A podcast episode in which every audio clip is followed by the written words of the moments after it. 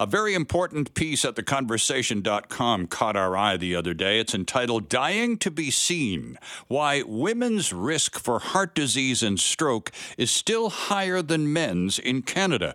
It's co authored by our next two guests. Jackie Gahagan is a full professor and associate vice president of research at Mount St. Vincent University in Halifax. Shannon Grant is an associate professor and registered dietitian, also at Mount St. Vincent University in Halifax. Professor Gahagan, Jackie, good morning and welcome to our show.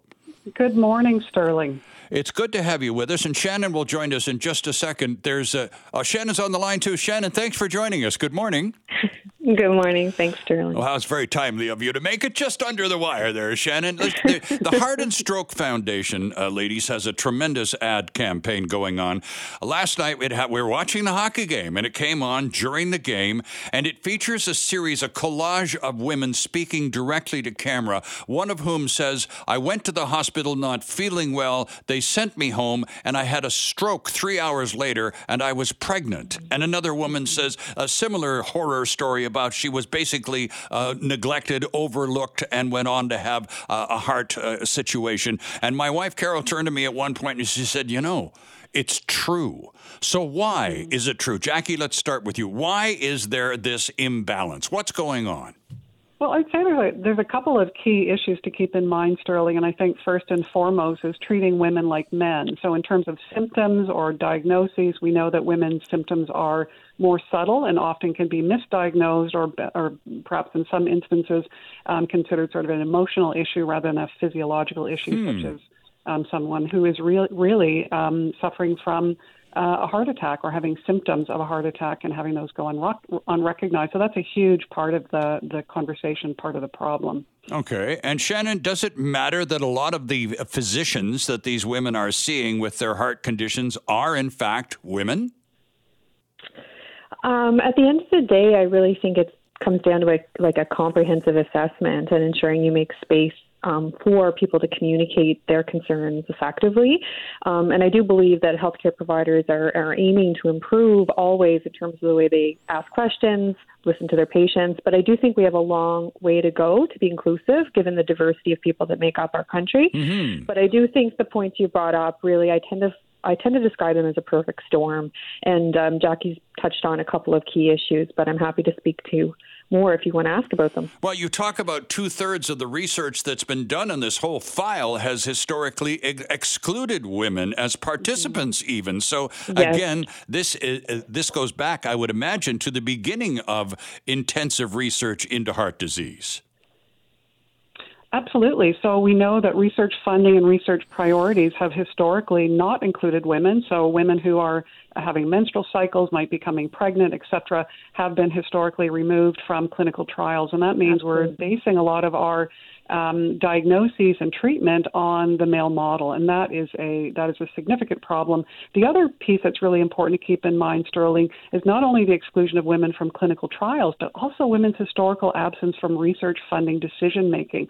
So, in other words, who's actually looking at gaps in data? And if it's not women saying, "Hey, just a second here," if women are being systematically excluded from the research, what does that mean for our health outcomes when it comes to heart and stroke?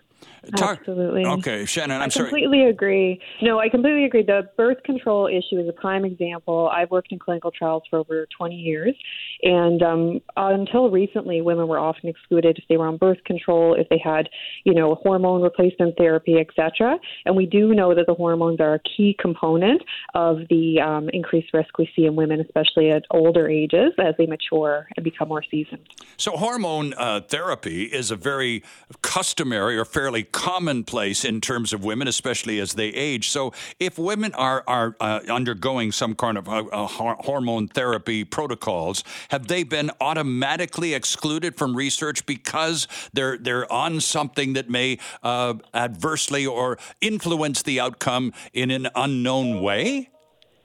Well, it really comes back to, I think, the idea of um, you know, traditionally things that might impact the research question are excluded. And uh, birth control pills are my my favorite example because they are a hormone replacement. Yeah. They are a hormone that impacts um, women's metabolic system, etc. Um, but we do know that oral contraceptives, especially high dose estrogen or estrogen only, can increase your risk of blood pressure, blood clots significantly, especially if you have other risk factors such as being over 35, have migraine, etc. So um, it's a big issue. I agree with Jackie completely. So, Jackie, what? Uh, let's let's move this forward a little because you, it's a very good article that you two have put together. It's really worth a read. I commend it to my listeners, and I'll recommend. I'll give you the title again in a second. But let's move forward on this. How does this get mm. fixed? How does and this? It's this an excellent campaign going on by the Heart and Stroke Foundation. A lot of Canadians are going, "Wow, didn't know that. How can we fix it?" Yeah, that's a really great question, Sterling, and I, and I agree with you that Heart and Stroke has done an amazing campaign, and hopefully it will increase people's awareness, both uh, you know just the average woman on the street, but also healthcare providers. Mm-hmm. So a couple of kind of key concrete recommendations include we need to see more research and research funding on women's health broadly, and that would include women's heart and stroke research. So that's a I think a doable ask uh, and something that I think we need to consider. The other thing that is really important is how we are training the next generation of healthcare providers mm-hmm. is mm-hmm. really important. They need to hear this message. They need to understand when they see a patient in front of them, what does that mean in terms of their, of their relative risk for heart disease or stroke? And we know the data the data are there, and we need to actually make sure that that finds its way into clinical conversations uh, and how we actually provide training for the next generation of healthcare providers. Anything else to add there, Shannon, at all? Um, just to reiterate, the key component is assessment, making t- as much time and space as, as we can for patient or person voice so that we can get to the bottom of any issue. Cardiovascular disease, because it is a silent killer in many cases, um, needs that type of attention, um, and especially because women traditionally, because of you know conceptions or perceptions of how women who are stressed out or that have concerns or might seem you know agitated, they tend to be labeled as or not heard or you know overstepped. So it's important that we make time and space for them to express their concerns. Yeah, according to the report, and you mentioned this in your article, women are generally unaware of their individual yeah. risk and risk factors and are often therefore underdiagnosed and obviously undertreated, right?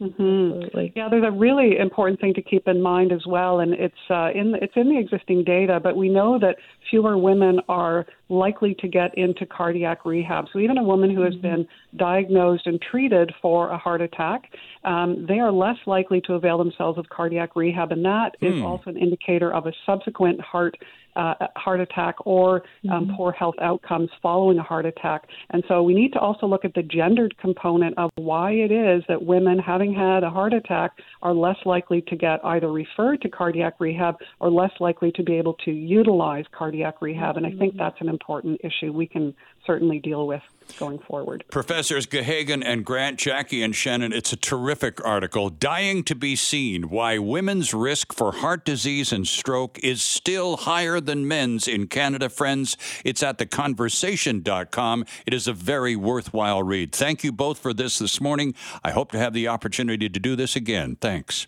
Thank, Thank you, Sterling. So Take care.